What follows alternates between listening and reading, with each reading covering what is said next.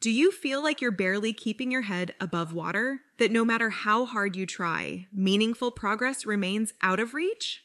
Heather gets that. She battled an eating disorder for years before seeking help. Now in recovery, Heather is here to tell you that positive change is possible even when it doesn't feel that way. Join her as she shares openly about her struggles and small triumphs. Fair warning though, Heather doesn't hold back. Her candid story may trigger some.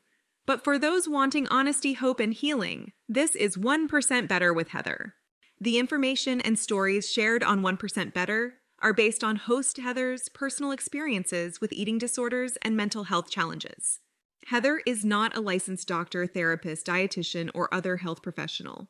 Her advice and opinions should not be taken as professional medical advice.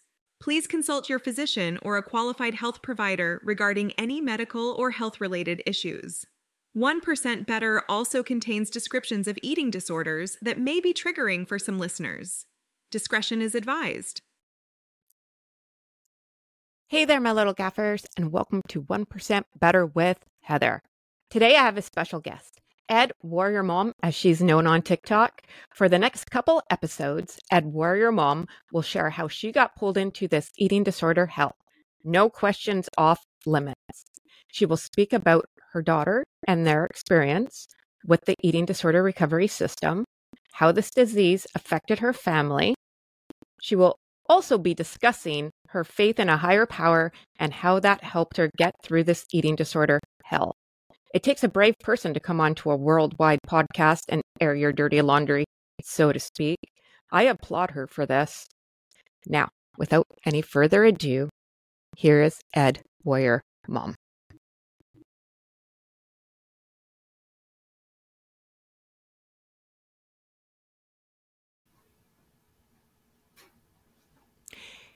Hey there, my little gaffers, and welcome to 1% Better with Heather. I have a special guest today, Edie Warrior Mom, as she's known on TikTok. And she is here to talk all about her life and about her experience with this eating disorder, eating disorder recovery hell. Welcome, Edie Warrior Mom. Would you like to tell everybody your real name? Hi, Heather. Yes, I'm Edie Warrior Mom on TikTok, but in life and around my house, I'm just Kendi. That's my name. I know it's strange, um, but I've been Kendi all my life. I just introduce myself as it's like Wendy, just with a K on the front. So people seem to understand it a little bit better, better when I say that. well, welcome, welcome, welcome. So let's dive right in. You are a believer, child of God, as am I. I'm a believer.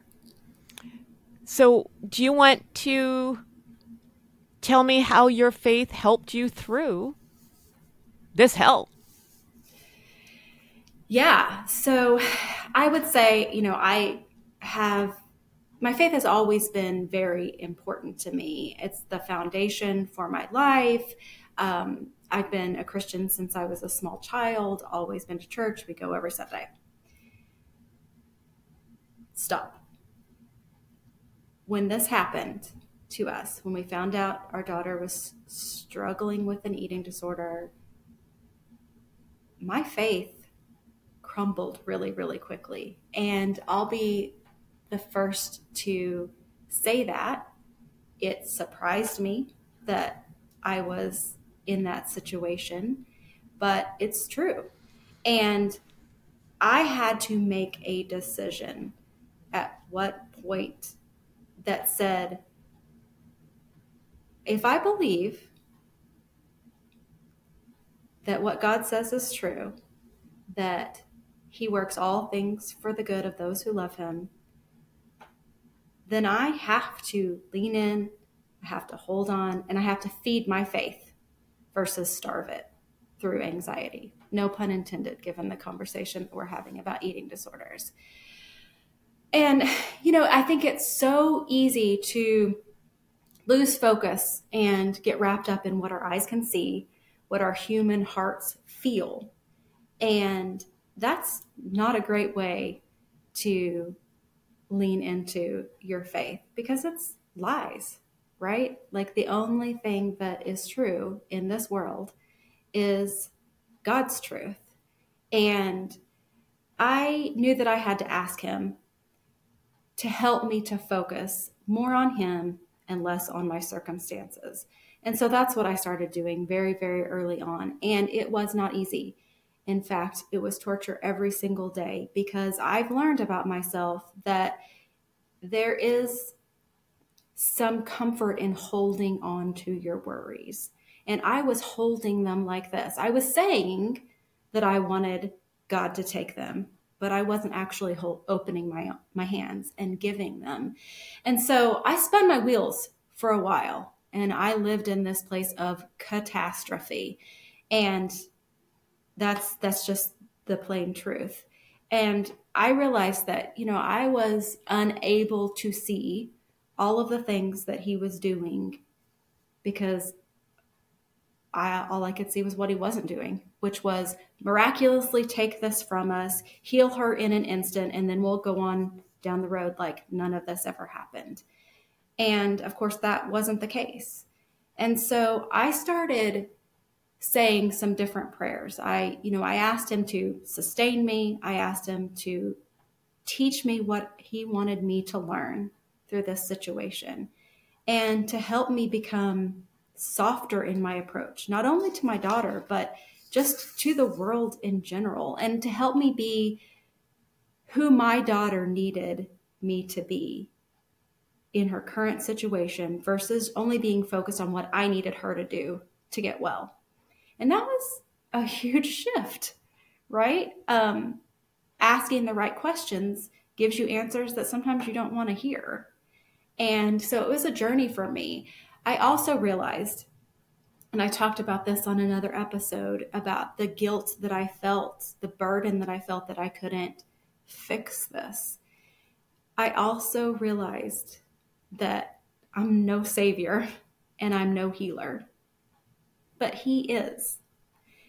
And, you know, it's so easy to parent from this place of feeling like you have to do everything and be everything to them. And I had to ground myself in the fact that um, as much as I love my kid, God loves her more. And I knew that, but I didn't really, really know it until I was faced with this situation. And I think for a while I was kind of like treating her like an extension of myself when I was saying my prayers for her.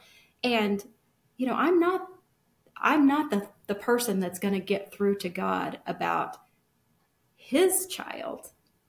And so just realizing that, you know, the relationship between God and her really has nothing to do with me. And so he has a plan for her life, just like he has a plan for mine.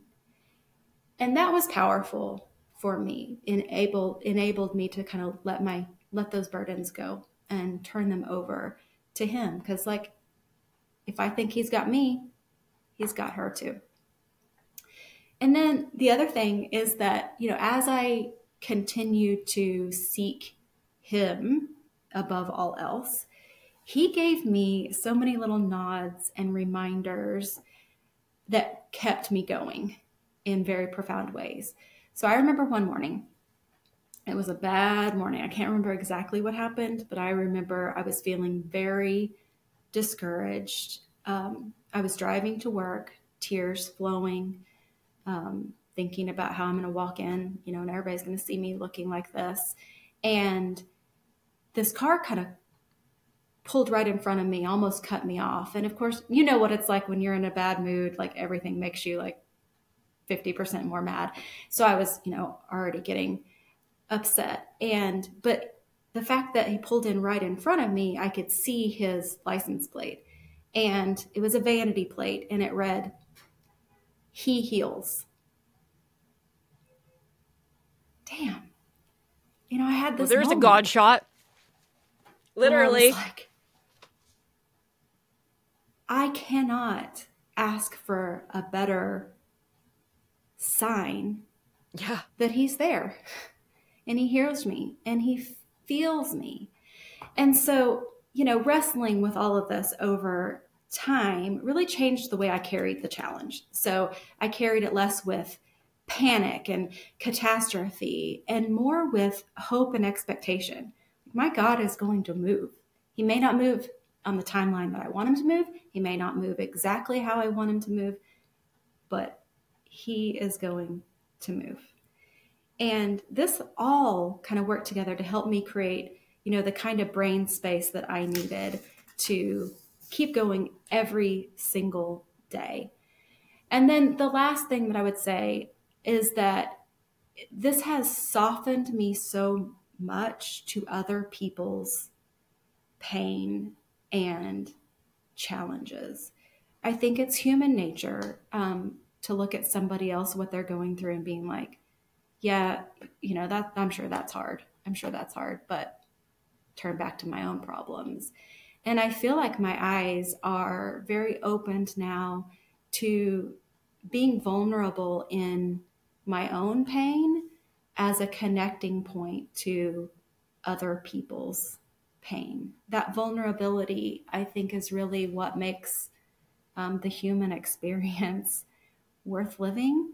And it gives us so many opportunities to um, share kindness, share the love of God, and potentially keep other people going on their really tough days by being the hands and feet of Christ.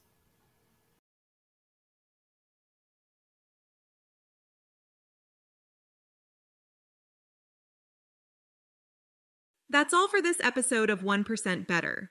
To continue the conversation, head over to our website at www.1percentbetter.ca where you can access more stories and resources.